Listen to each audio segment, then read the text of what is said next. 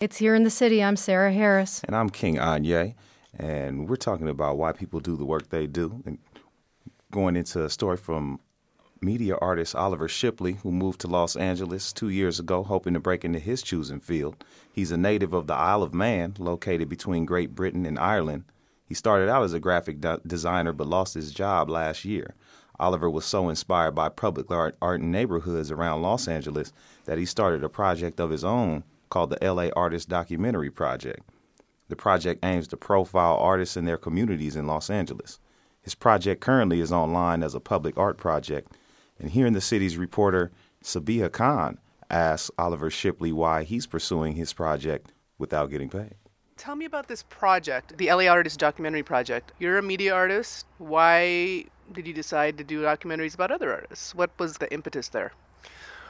The, the inspiration for it was when I first came to Los Angeles in, in 2007. I was introduced to the community arts in up in Highland Park, and um, I was fascinated by the public arts here and, and, the murals and, and the way that the community uh, the communities interacted with the arts and um, and uh, that was kind of my introduction to the, the, arts in LA, and that's what really fed me and put that fire in my belly um, to get more involved in it. And I produced a couple of films. Um, I produced a, a, small piece with uh, UCLA and TEP, the Teacher Education Program, about the murals of Boyle Heights, and and then um, you know after losing my job and realizing that I had to hustle, I uh, I thought you know let's start you know meeting more artists and, and learning more about this city and, and, and really investigating it through film and, and documentary and um, and uh, and visually because it's a very visual city and and uh,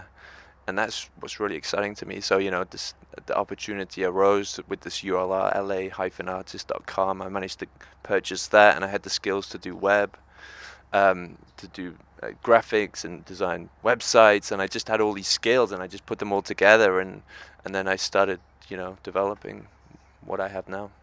Do you have any advice for people who might be having trouble figuring out what it is they could do? You know, I've always tried a lot of different things, and I've never really been an expert at anything, I guess technically, but through working with these, you know, in these different mediums. Um, bringing them all together was definitely a it was a process that happened, and it, and it was fortunate that I had this extra time on my hand that I could refine that and I could bring it all together while I wasn't working that much as a freelancer. You know, just being creative, I think, is really is is a really important part of our existence in life because if you're not, if you if you can't like you know, think on your feet and, and produce something, it's like um, it can you know it's it's difficult for people who aren't artists by nature or by vocation, do you have any tips for how to cultivate that creative mindset?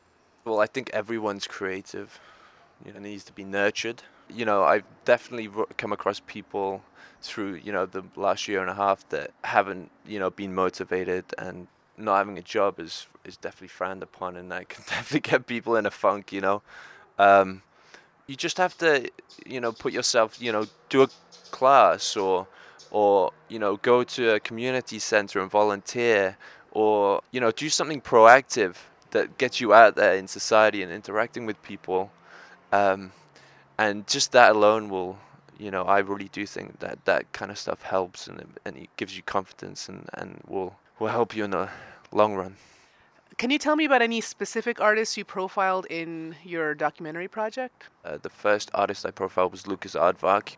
Lucas is a um, is a really interesting character and uh, he's a really uh, hard-working artist, extremely talented.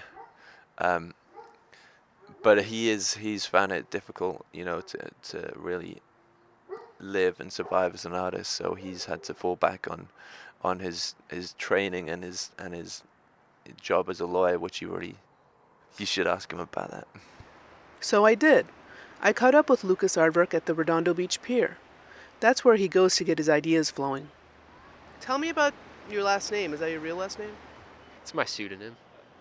And aardvark is largely a nocturnal animal, and uh, a lot of my art is done at night, so it's sort of my uh, nocturnal side. Sometimes I, I think to myself, why do I do this? because I'll do a painting and then uh, whatever, I'll put it in the corner and it'll sit there for a long time and nobody will ever see it. But then I'll start another painting and I'll do the same thing. And it's why do I do it? I don't know. I guess it's the same thing as. Um, no, it's not the same thing as anything. I don't know why I do it. it's not really about making money. It's just about uh, expressing myself. I guess that's that's how it differs from law. You know, uh, the law is not creative. It's uh, it's not a way of expressing myself. And when I say it's not creative, sure, people can say, "Oh, it's creative. You can make creative arguments." That's not what I mean by creative. When I say creative, I'm talking about building stuff. You know, I like to build things with my hands. You know, that's what a painting is really. Um, that's why the law is not creative. Um, so that's where art is very different from the law, and maybe that's why I, I just love art. Is there anything in your sketchbook that you might want to show and just to kind of illustrate what your work's like? Here's a, a composition that I sketched out for uh, a commission I did. It was a conference room painting for a law firm, and the uh, the person purchasing it wanted to be a representative of Southern California. So I did a Southern California wetland. So the egrets are hanging out there in the wetland. I mean, it looks like they're kind of just hanging out, but you can tell that they're hunting. There's a little, there's some fish there. One of them is actually diving its head into the water. So it's these egrets hunting in a wetland, and I thought it was a strong image to have in a, in a, in the conference room of a law firm. Um, you know, you got these fish swimming around. Uh, they got to be careful of these egrets that are hanging out there. So who's who then? It's just up to the viewer's interpretation. Ooh, that's coy. Do you have any advice for people who have a passion but they might be timid about pursuing it because of the need to pay the bills? Somebody who has a passion, I feel like if, it, if they're really passionate about it, they're going to do it. Um, you know, it's it's just a question of how bad do you want it, and so that's what I ask myself when I'm tired and, and feel like, oh, you know, I just want to, uh, I just want to sit around and do nothing. But then I'll think to myself, well, how bad do I want this? And and then soon enough, I'll be painting again.